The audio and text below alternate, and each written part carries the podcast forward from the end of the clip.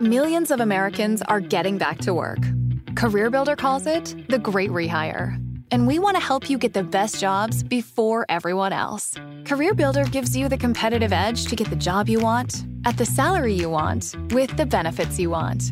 We even send job alerts so your perfect job lands right in your inbox. Go to careerbuilder.com today or get left with whatever jobs are left. Find your next job fast at careerbuilder.com. Hello, everybody, and welcome into the very first episode of the TTP Football Show.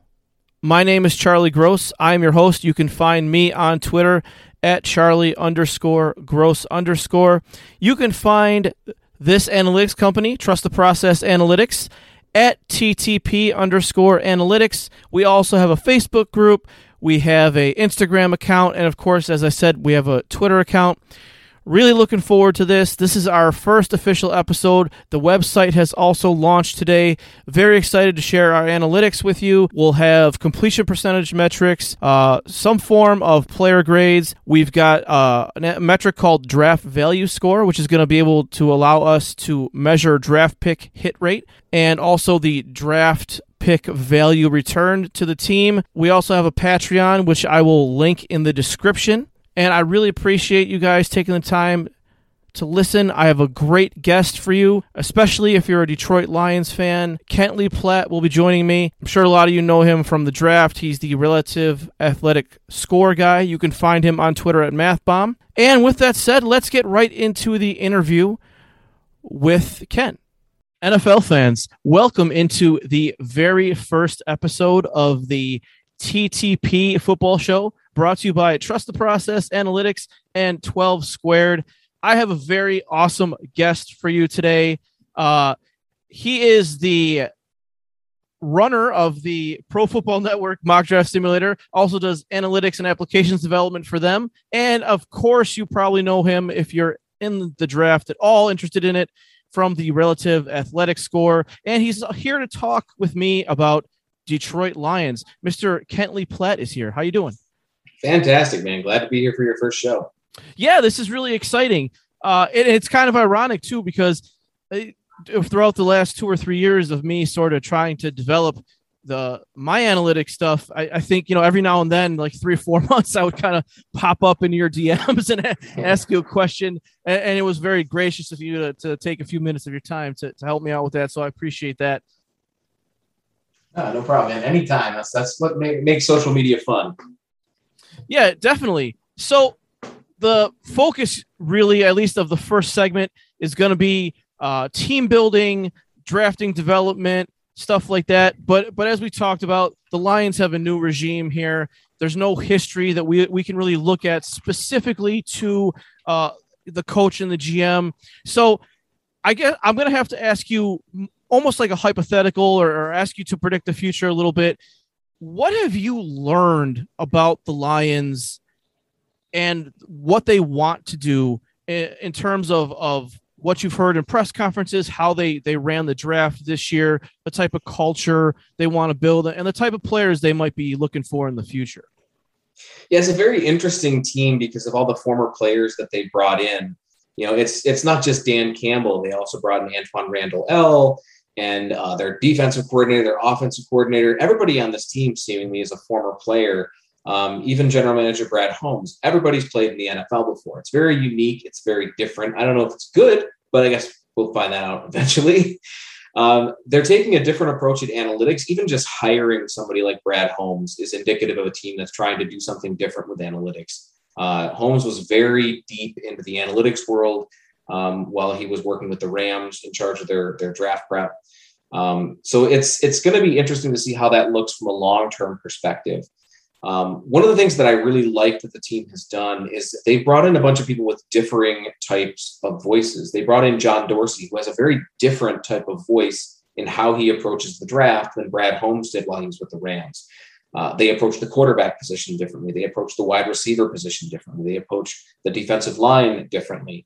Um, but having those different voices in a room is very important if you're willing to listen to them. And that's one of the most promising things about this Detroit team is that they seem very willing to have those conversations and to look at things from different angles and take those differing opinions into account when they're making their decisions. Uh, the types of players that they're picking, um, it's only one draft, so we don't really have a whole lot to base it on. Uh, it seems largely similar to how Holmes ran the draft for LA. LA didn't have any first like any first round picks right. in seemingly forever. Um, but they do draft a certain type of player at most positions. They, they don't generally tend to focus on athleticism on their offensive line, but they really do at positions like linebacker, defensive end, um, cornerback. Um, a couple of those positions, the Lions severely lack athleticism, particularly the defensive line and the linebacker positions. Uh, but Holmes went out and he got a guy like Derrick Barnes out of Purdue, who's an extremely athletic, fast, and rangy linebacker, a player that Matt Patricia and Bob Quinn wouldn't have even considered because he was under 245 pounds. And they had a very strict size requirement that was dumb, uh, but also not based on any solid analytics. Whereas anybody who's looked at any, any, any analytics nowadays would know that that's just a really weird line to draw in the sand because there's so many good linebackers that are underneath it. Getting just the guys that are above it severely limits your chances of success, which is why former second round pick Jahlani Tavai is now back with his original coach in New England because he's not here anymore. Um, but uh, the offensive line, he took a different approach. Holmes did. He didn't draft a guy with below average me- measurables, trying to find value um, he drafted Penei Sewell, who is an extremely talented athlete, especially when you take his size into consideration. Uh, he drafted one of the most athletic nose tackles in decades in Alim McNeil. He dra- drafted uh, Levi Onwuzurike uh, on the interior defensive line as well, another supreme athlete on the interior line. So he took uh, uh, positions that had been neglected from an athletic standpoint and immediately injected talent and speed and explosiveness into them um, so the start is very promising for this regime in terms of the types of players that they're bringing in. Free agency, not so much. Uh, it was his first attempt at free agency. He wasn't really a, a big part of the free agency for LA. Um, his primary focus was the draft. Um, his first quote unquote big free agent landing was Breshad Perriman, who eventually got cut in his first year which the previous regime probably wouldn't have done. They probably wouldn't have cut Perriman because this wide receiver core is a nightmare, and they got to have somebody there, and they may as well have the guy they paid to do it.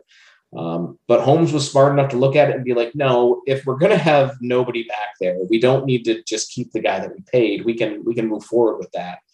Um, that's a really positive sign to be able to show that they're willing to move on from a free agent mistake. Um, it's also a negative sign that they made that mistake to begin with.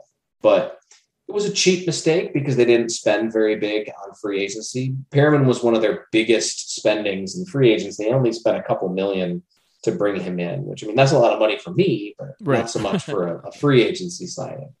Um, so a lot of this stuff looks it looks promising. We've got to see some results on the field, and we're not going to get that in year one. Um, the other thing that this team has made pretty clear in their actions, not in their words, but in their actions, is that this is a long haul this is not a short term, we're going to throw it together and, and try to make this work now. Um, the only significant player that they brought in at all this offseason was Michael Brockers on the defense, who's a very good player, but also later in his career and primarily a one way player. He's really just a, a run defender, um, very strong leader in the locker room, but he's not a huge impact player for the team. And Jared Goff, who they were forced to take in the Matthew Stafford trade. Um, Goff's going to be one of those things that kind of defines how the tenure of Holmes and Campbell go because the way that they talked about the quarterback position prior to the Goff trade was about a guy with a big arm, lots of mobility, you know, all these all these positive uh, physical traits that really defined the quarterback position in today's NFL. They compared them to players um, like Mahomes and and uh, Russell Wilson and guys like that that are, are known for those types of, of playmaking ability. And then they brought in Goff, who doesn't have any of those things. He doesn't have a huge arm. He's not athletic at all. He has almost no running ability. But they brought in Tim Boyle as the backup, who that's the only thing he has. He has no passing ability, but he's got plenty of athleticism and can run. And I believe the focus is going to be on a long term build to try to bring in somebody like that in the future and use Goff as that bridge quarterback as they go. they signed him to a uh, they restructured his contract rather. So he's going to be here in 2021 and he's going to be here in 2022. It's going to cost 31 million, I believe, next year if they were to, to try to cut him. Oh boy, um, that's a big one. I don't think they're going to do that. Uh, but 2023, this team is probably looking at a different quarterback, and they could have that quarterback next year, and there would be no pressure to try to get him on the field because they're going to be trotting Goff out there. Yeah, that's really interesting, and I really love what they did say about the rebuild. I'm I'm a big fan of talking about team building, and one of the things that really drives me nuts, and I think it's a detriment to the whole league almost in general, and to players when they're drafted in a lot of senses, is teams aren't patient with rebuilds. Even, uh, you know, in my previous life, shall we say, my main focus was Buffalo Bills content creation. And even Brandon Beane and Sean McDermott kind of came in and they're like, oh, we got to win these games. And I'm thinking to myself, man, just lose as many games as possible to get a high draft pick. So I really appreciate sort of the Lions' honesty and, and, and commitment to a plan. And I, and I think the Jared Goff thing is interesting because from an outsider's point of view, when he was first traded to the Lions, I think there were a few stories that came out about how like Brad Holmes was that was like his guy, like Goff was his guy, and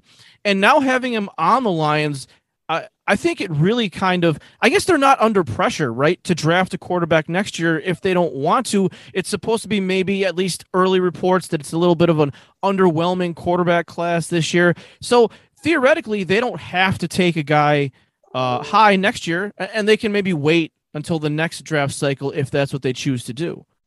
Yeah, and that's what's nice about it. You know, I'm I'm not a big fan of Goff's game, but they don't have to go out and get a guy this year. They didn't this year. They had the opportunity to get Justin Fields, and they decided instead to get Penei Sewell.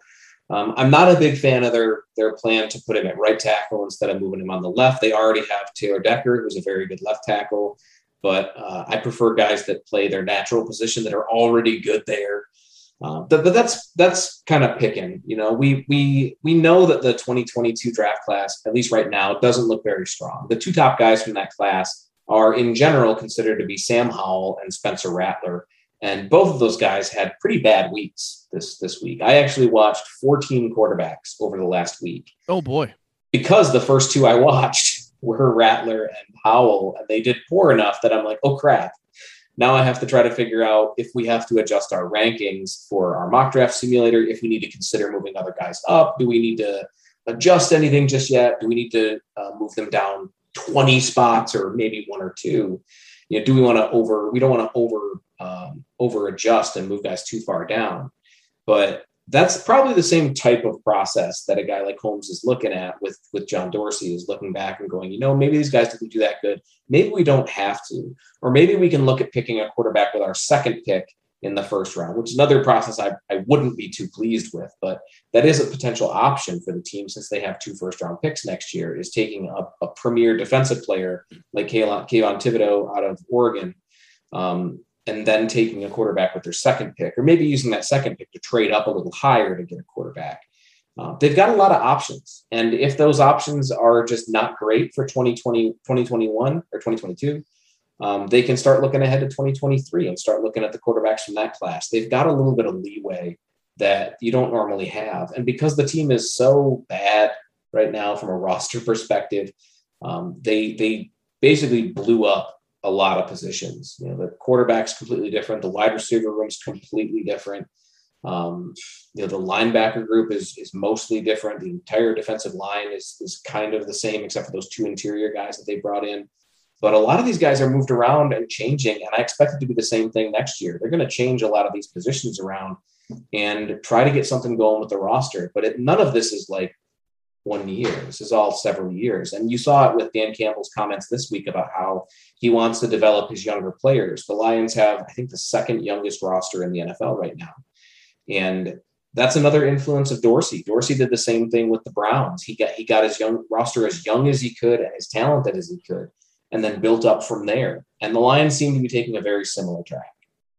Yeah, that's really interesting that, you know, John Dorsey landed there. And you Brad Holmes obviously came from the Rams. Do you think that, and I don't mean maybe this year, obviously, do you think that he would be open to running the Lions kind of like the Rams do in terms of their draft picks? You know, and I understand that maybe the Rams are doing it that way because obviously they have Aaron Donald. They want to maximize the window that they have with him. Do you think that's something that's in the Lions' future down the road, or or is that more of like a Les Snead sort of thing, and and you can't really see the Lions taking that strategy to just trade away first round picks and um you know for guys like that? Yeah, the biggest difference between this team and that one is the amount of talent they have currently on the roster one of the reasons the Rams were able to be to trade away their first round picks pretty much every year is because they already had a pretty strong roster. They were able to build that defense up through multiple mid and late round picks, primarily their, their secondary. One of the things that Holmes has done extremely well is finding guys in undrafted free agency or the late rounds at cornerback and safety who end up hitting. And it, it actually seems like he might have done that again this year the Lions starting nickel day one could be AJ Parker, an undrafted free agent he picked up this year, who pretty much won everything in camp. He came into camp as, as nothing, um, just some second secondary afterthought. They actually signed two other free agents to play nickel, and he beat both of them plus an established special teamer that they had on the team to get that spot. So he's very talented at finding these types of guys, the guys that can help build a roster without spending higher resources, which is great if you have a roster already built. The Lions don't. They need to bring in talent. So I don't think that they're going to start doing what the Rams have been doing, where they trade away their first round picks to bring in established talents.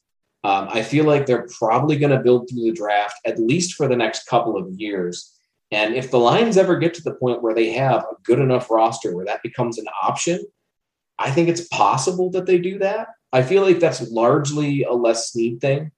But if Holmes was involved in those conversations and, and evaluating the talent that they had in the upcoming draft, for instance, because you have to evaluate the worth of that pick, not just the players that you're getting with the pick, but the worth of the pick itself.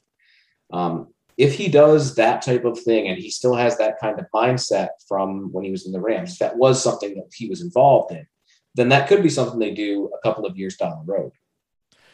All right.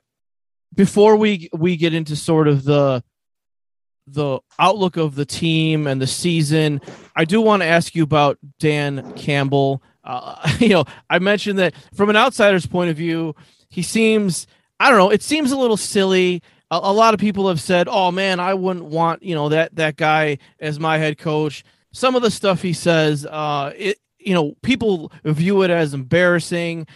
Like I said, I'm familiar with it a little bit because we had Rex Ryan here in Buffalo, and I don't know if that's an insult to Dan Campbell. If it is, uh, Dan, I apologize. I'm not trying to lump you in that that group necessarily. What is Dan Campbell really like? And I know you said uh, off air that he kind of can't help himself, but what is what is he really like for those people who are who are listening and think that he's just a silly guy? So first, I got to offer a little bit of context for how this looks in Detroit versus how this looks outside of Detroit. Detroit is coming off Matt Patricia, who was very abrasive, not just to the media, but just in general, the way that he talked, the way that he approached the team, the way that he talked about the team, the way that he talked about his players. He was not very approachable. He wasn't very friendly. He wasn't very open. He was very secretive, just like the Patriots that he came from. Um, Dan Campbell's been none of that. He's been extremely open about the team, open about the way that he wants to approach each position. Um, open about how the players are doing in camp and the guys that he wanted to, to get some reps. Um, one example is we had uh, Alize Mack and uh, I forget who the other one, Brock Wright, in training camp at tight end. And they basically had nobody else. We have uh, TJ Hockenson, of course, um, and then we have an established starter at that second spot. we had two other guys that had one of the guys had to make the roster, we thought, between them because it can't just be Hockenson and Fells. Spoiler, it's just Hockenson and Fells right now. Um, but when he talked about those other guys, he wasn't like, "Oh yes, they're talented, talented young guys that we're trying to get reps to." He said, "Look, they they've got to show more. We've we've got to see more from them for them to be on this roster to make it." That's not the kind of stuff that we got before, and we would probably get him, our head coach, chastising whichever reporter had asked that question. So it's a very different type of demeanor and a different approach to the game. The players seem to be having fun. And even though they did under Matt Patricia at times, it didn't seem like it in general because the team was losing and the players were frustrated. And that shows. But it doesn't seem like they're doing that with Dan Campbell, even though they haven't played any games yet to win or lose. Uh, they seem to be having a grand old time. And as much as it seems on the outside that Dan Campbell's goofy, and he is, like I said, he can't he can't help himself. He has to say something weird, something that's going to get picked up as a headline. He has to. He can't get away with it. Um, but even his initial press conference, where the, the kneecaps one, that's just for outside reference, that's the kneecaps one. Um, that entire press conference was extremely enlightening about his time as an interim head coach for the Dolphins and what he brings to the team as a player coming on as a, as a head coach and how he wants to take on team building. This is where he talked about his approach to the quarterback position and how he thinks that he wants to have somebody that's a little bit more athletic on the move, bigger arm, that type of stuff. He went into individual positions and broke down how he wants to build a team and what his philosophical approach was to all of those things. And then he talked about eating kneecaps. And that's what everybody remembers was the eating the kneecaps. So yeah. it's it's he is a goofy dude. He is a, a, a, weird guy, and there was a really good piece I think in the Athletic that that kind of shed some light on the kind of person he is and the demeanor that he has.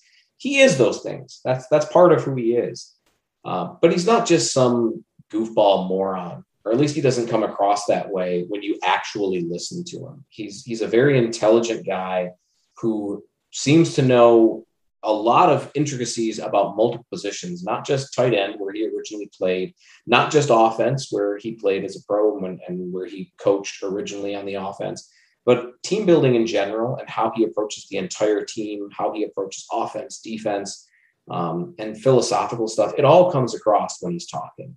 And if he hasn't said something weird, you just have to listen to him for a little bit longer.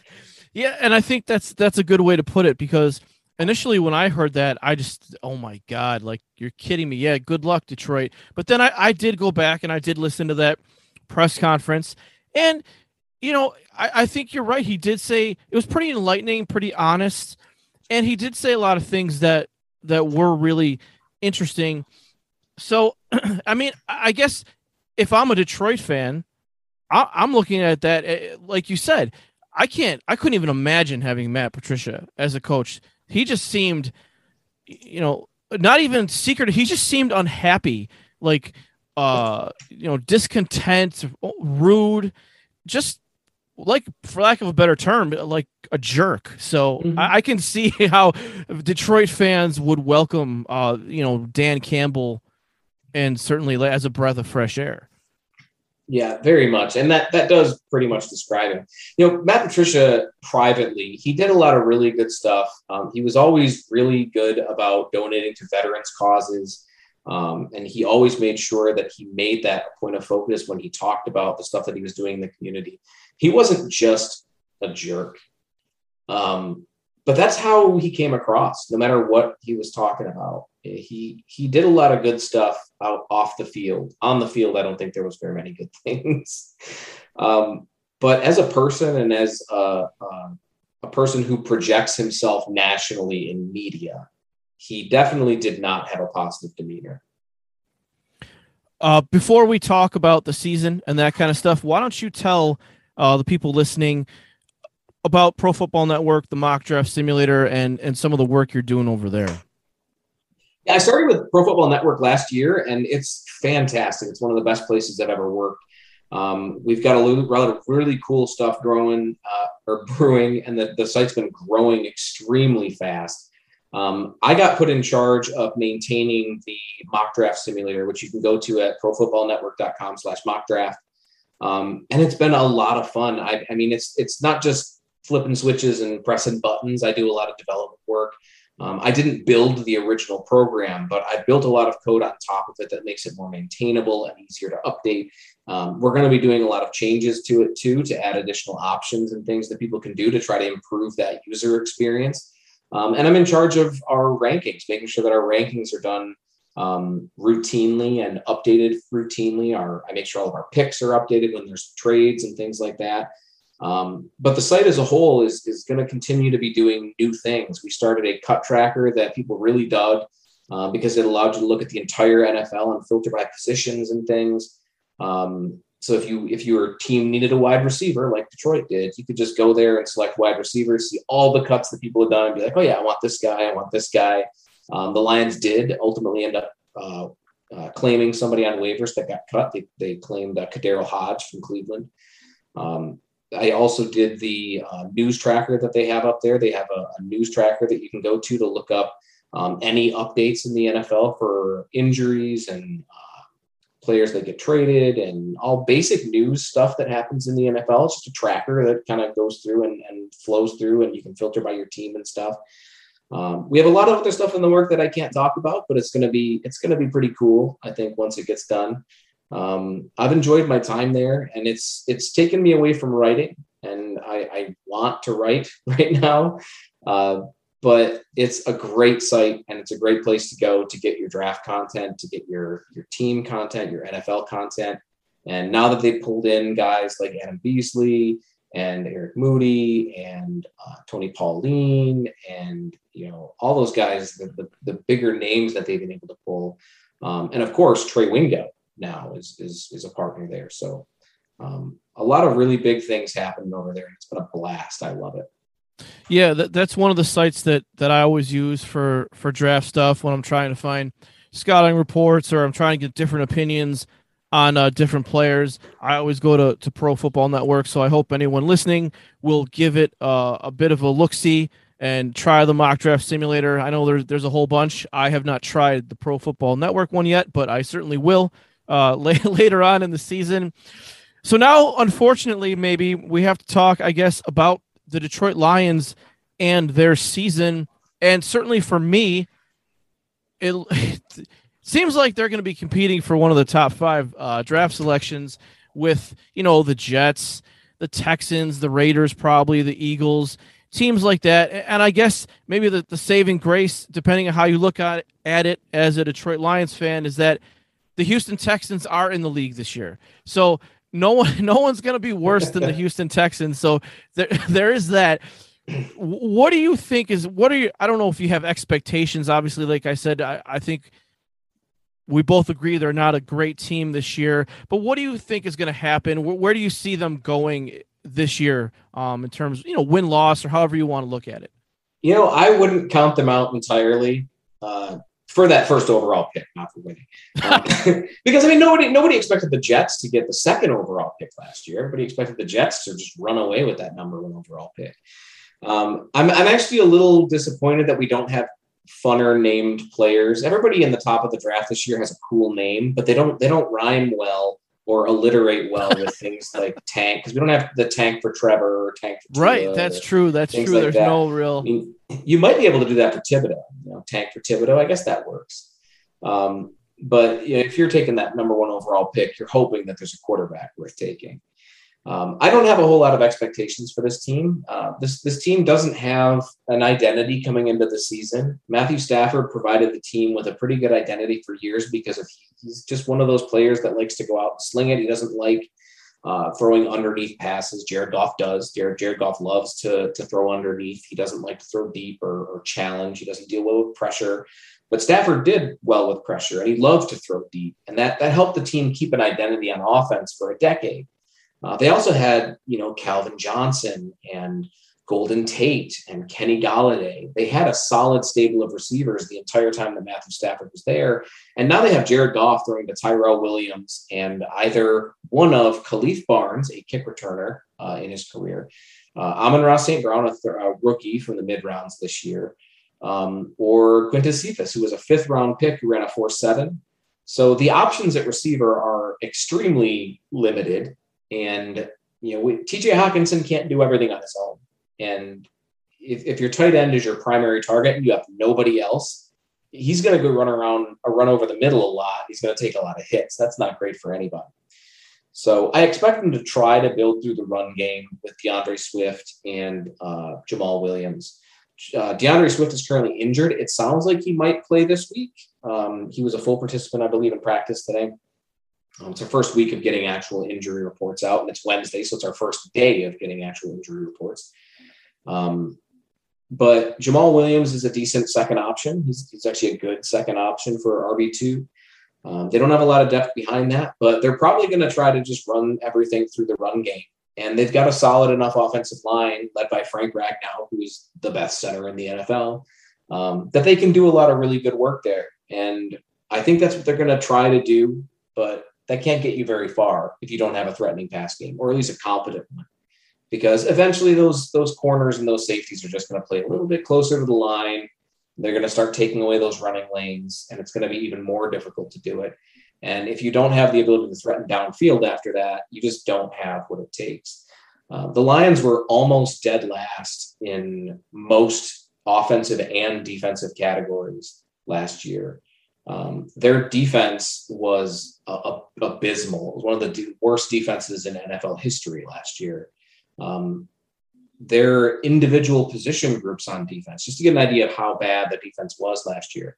Um, the uh, average AV, which is a metric that Pro Football Reference uses to tell how good a player was over the course of the season, um, the average AV for their safety group, for their linebacker group, for their cornerback group, for their defensive line was bottom five in the NFL in all of those positions not just not just one or two, all of them.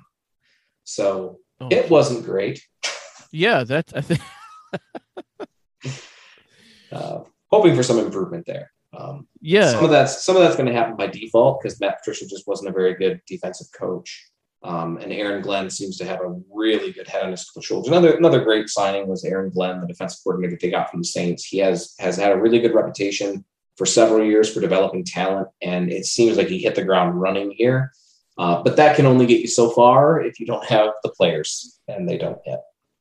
Right, and and I was just about to say, uh, it seems like maybe they have a pretty decent offensive line. Uh, you know, I, I don't know if I'd call it great, but obviously it looks like that would be something where they'd want to they'd want to run the ball a lot. And looking at the defense, it's kind of this this uh, you know a bunch of guys with sort of name recognition who are maybe a little bit older, uh, a, blend of some young guys. They certainly have a guy who I was hoping that my favorite team uh, took in the draft, and Melifonwu.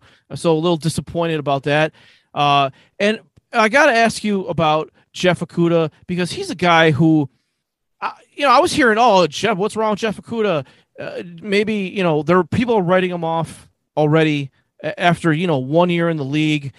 What are your thoughts on Okudah? Um, I you know I don't know if it, it you can call it what was his problem last year, aside from the fact that he was being coached by Matt Patricia, but but uh, you know what do you what do you expect or what do you think about him at this point? He also dealt with some injuries last year that I'm sure played a part in that. Um, but it wasn't all of it. You know, he really did need to perform a lot better than he did, even given the circumstances last year. Playing with a, a pretty bad coach and a bad scheme and no pass rush and dealing with injuries, that's not a good sign for any corner. Uh, but you'd still expect him to flash more than he did. Um, it wasn't a completely wasted year. There were times when he did look really good. Um, it was just wasn't over the course of a whole game or consistently. And you need him to do that as a high of a pick as he was. Um, Jeff Okudah really impressed me, not just because of his play uh, coming out of college, but because of his preparedness and how he approached the game um, from a mental standpoint. And generally, that means that they have an easier time acclimating to the NFL, but it seemed like he really struggled there. And that's unfortunate because it could just mean that I was I was wrong about about what I thought the player was skilled in. Um, but that's still something that he prides himself on his tape work and his ability to evaluate tape and try to learn from it. Um, and I'm hopeful that with a much better defensive coordinator whose focus is on the secondary, um, is going to help him there. He's going to be starting the season on the outside with uh, former fifth round pick Amani Oruwariye. I, I never get that wrong, and I just did. That's a tough one. Amani Oruwariye um, is going to be starting on the other side, um, and the hope is that they pick up right where they left off and improve from where they left off and get better. Um, even with a bad of a coach as Matt Patricia was last year, Oruwariye took a huge step forward in that secondary and took over a starting position. that's a positive sign for somebody like Okudah because it shows that even in a bad scheme, you can get better, you can improve, you can you can rise above your circumstances. So the hope is that he gets a lot better. Um, the expectation is that he gets a lot better. Uh, but I guess we'll see when the games start being played. Yeah, and, I know we've we've talked a lot about sort of um, you know negative stuff, right? Because the they're not a great team. Are there any positives that you know, or bright spots maybe that that people should be looking for with the Lions this year, or or any sort of uh, you know encouraging signs that that you've seen throughout training camp? Oh, absolutely. See, that's one of the, the good things about a team that's that's gotten torn down so much is that the bright spots really stand out. You know, um, TJ Hockenson was a really good tight end in, in 2020. Um, the drop off from the top three tight ends in the NFL to the next tier is significant. It is not a small drop.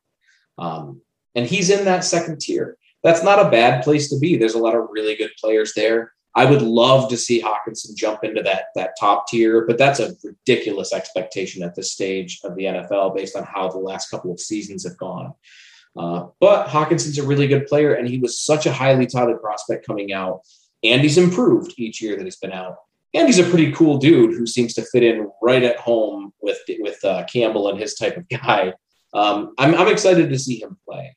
Um, on the defensive side of the ball, uh, Alim McNeill is one of my favorite players coming out last year. I love athletic nose tackles. They are rare. They almost never come out uh, of college. Not meaning that they stay forever. It's just they don't they don't exist in general. There aren't many athletic nose tackles, and McNeill is an extremely athletic nose tackle.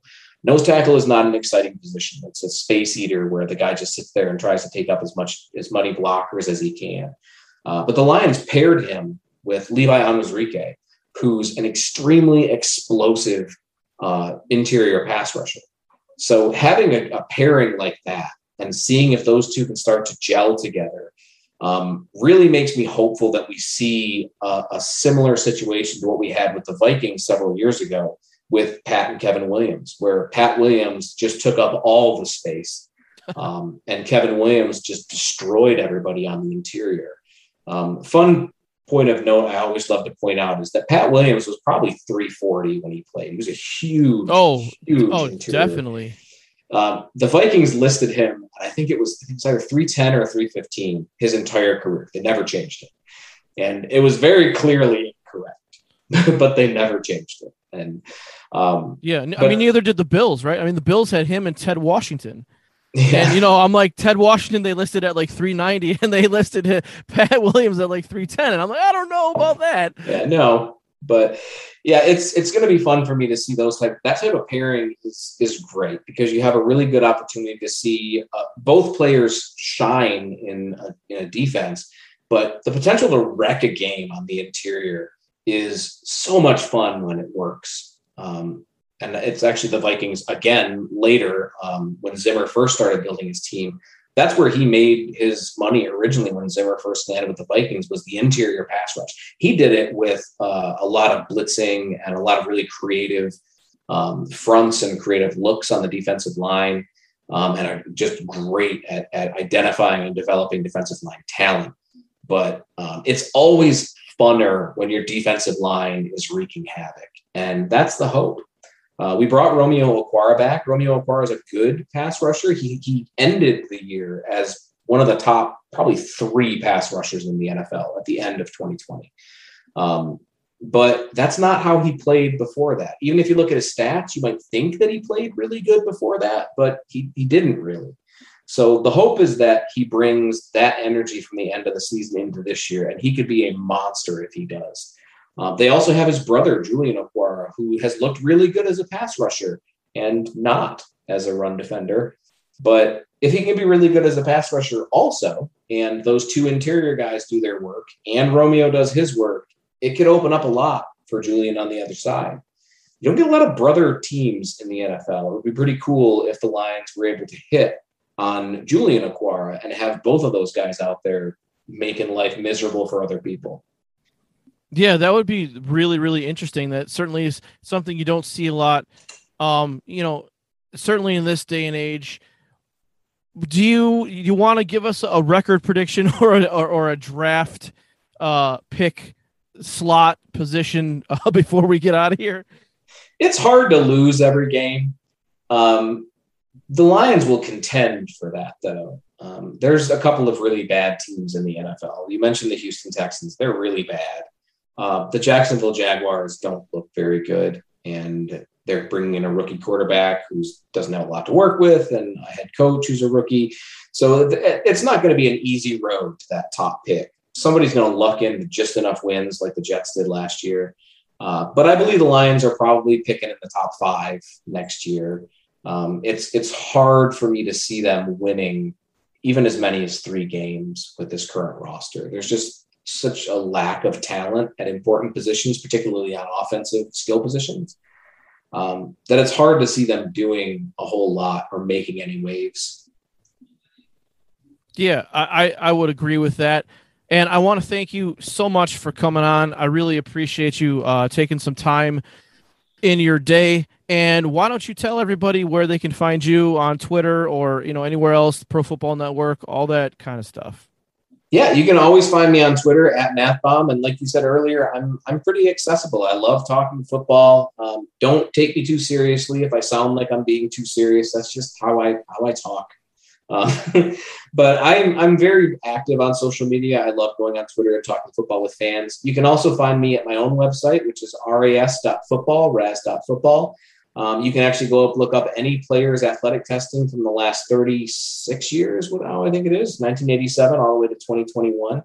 Um, all of it's free. There's nothing that you have to pay for to go on there. You can go there, look up any player and their, their testing metrics and get as much of that information as you can. We actually just launched a compare card where you can compare two players side by side and look at their testing metrics, which is pretty neat. It's always fun to go look at a couple of different guys and see how they stack up to one another. Uh, you can also find me at Pro Football Network. Uh, as mentioned, I, I, help run the mock draft simulator over there. Go ahead and try that out. Still a little early in the season, but it never hurts to look ahead and see the types of players that you need to be paying attention to as the season goes along. We update that weekly. So if you see a guy rated really high and he plays like garbage, he's probably not going to be really high next week. So try me out at those places and, and hopefully you enjoy the football year as much as I do. And once again, I want to thank you for coming on, and I want to thank everybody for listening. This was the first episode of the TTP Football Show. Going forward uh, from now, we're going to either have two or three weekly episodes. Not really sure. Uh, probably Monday, Wednesday, and Thursday. This was a little different because this is opening week. Uh, you know, big day for everybody. So release the first one on this Thursday. The website will launch, uh, I believe, tomorrow We'll get the data up there. We'll get all the stuff going for you after the games this weekend. Once again, I appreciate everybody listening and enjoy the season and enjoy this weekend's slate of games.